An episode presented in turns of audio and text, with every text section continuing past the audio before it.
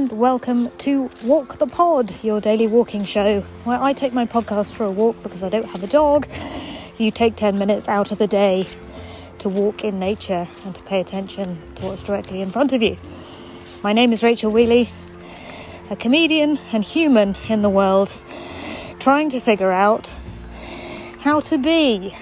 and what I've worked out over the last 24 hours is what I'm trying to put together is a guide for empathetic people in how to survive on this rock. I'm going to try and hone that a bit, but uh, that's essentially what I'm doing.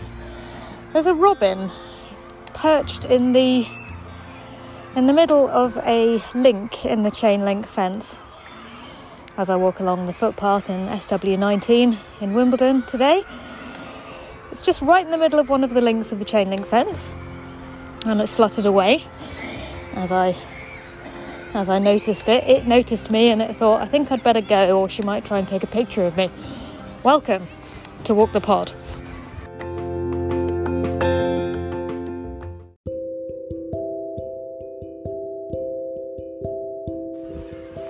It's quite windy on the cycle path today. And the kids are playing in the Wimbledon Chase Primary School, uh, kicking around a bouncy ball, a red bouncy ball, and some other kids kicking around a yellow bouncy ball.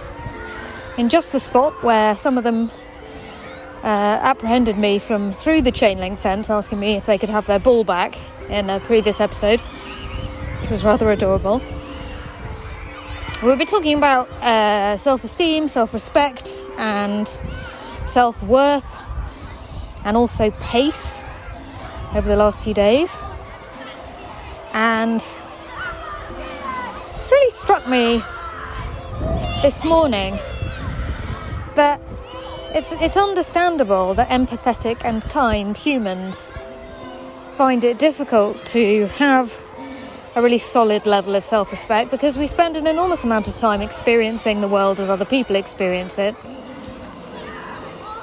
And that can make it quite difficult to avoid sort of making things okay for other people as opposed to thinking about what actually might work best for ourselves. So,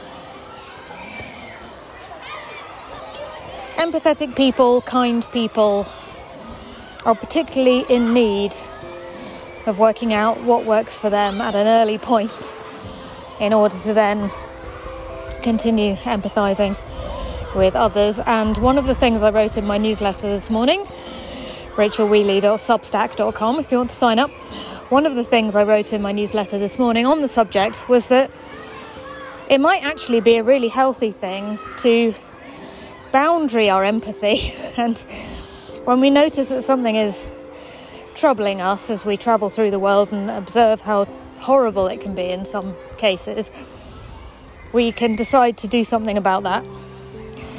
We can decide to raise some money,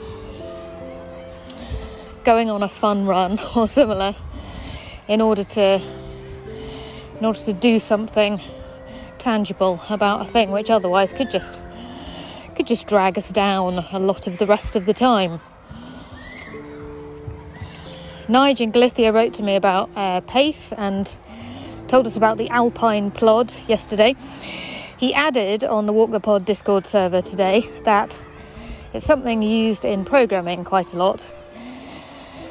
Traditional way of doing programming is you sort of do programming and then eventually there's a big crunch period where you just sort of sprint through the final development process in a way that is fairly bad for all concerns, uh, mental and physical health. Agile programming apparently uses a slightly more alpine plod approach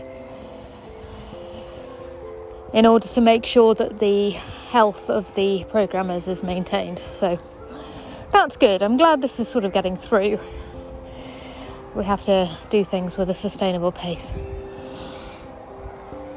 And um, until until we feel like a sustainable pace has been established, perhaps.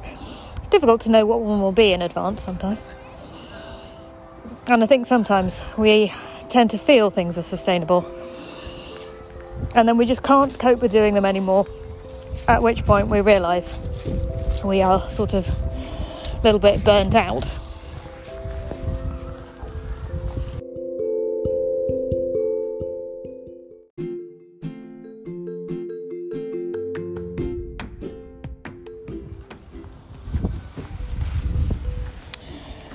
What can I see directly in front of me? Well, I can feel the wind, is what I can mostly perceive at the moment. It's not so much what I can see directly in front of me, it's just feeling the wind. As a cat with a white bib and four white socks darts onto the cycle path. And there's quite a few cyclists around. There's the Thameslink going over the railway bridge. You'll be able to hear that there. Hello. Just come to say hello to the cat. Hello, cat.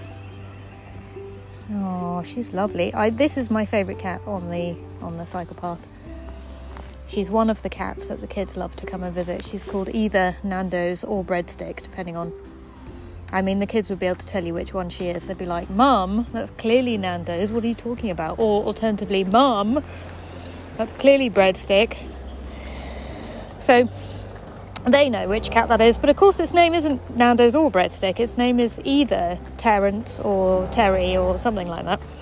Well, I think one is called Terence and one is called Tigger. I did overhear somebody telling me what the names of the cats were at one point. So who knows, really? There's a pigeon and a tree.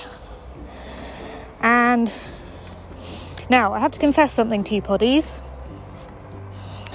I have I have come to the conclusion that in order to get the word out about the podcast, I'm going to have to embrace my social media again. So try and do a little bit more on Instagram. I know, I know, social media can get in a bin, but I want more people to listen to the podcast. Yay! So if you know anyone who might enjoy the podcast, please tell them about the show I'm going to be doing more on Instagram, so you can also direct them to at Walk the Pod as I walk under the railway bridge and see that somebody has freshly graffitied the underside of the railway bridge with the word moons. And they've then signed their graffiti with the word moons, which is, uh, well, it's not, it's not super original to uh, write the word moons if your tag is also moons. But there we are, that's what somebody's done. I should put a picture of that on my Instagram immediately. Uh, yeah, so it replaces a large piece of graffiti which was in memoriam, in memoriam, in memorial, don't know, in, in memory of somebody called Johnny. Under the railway bridge at a certain point was R.I.P. Johnny and that got painted over eventually by the authorities who actually left it up for quite a while out of respect.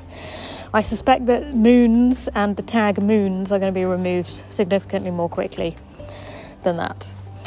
This is the uh, penultimate episode of Series 23 Walk the Pod. If you would like to send me a voice note to say, Thanks for Walk the Pod this series, Rach, or Walk the Pod this series has been okay, Rach, but what I want to see next series is this.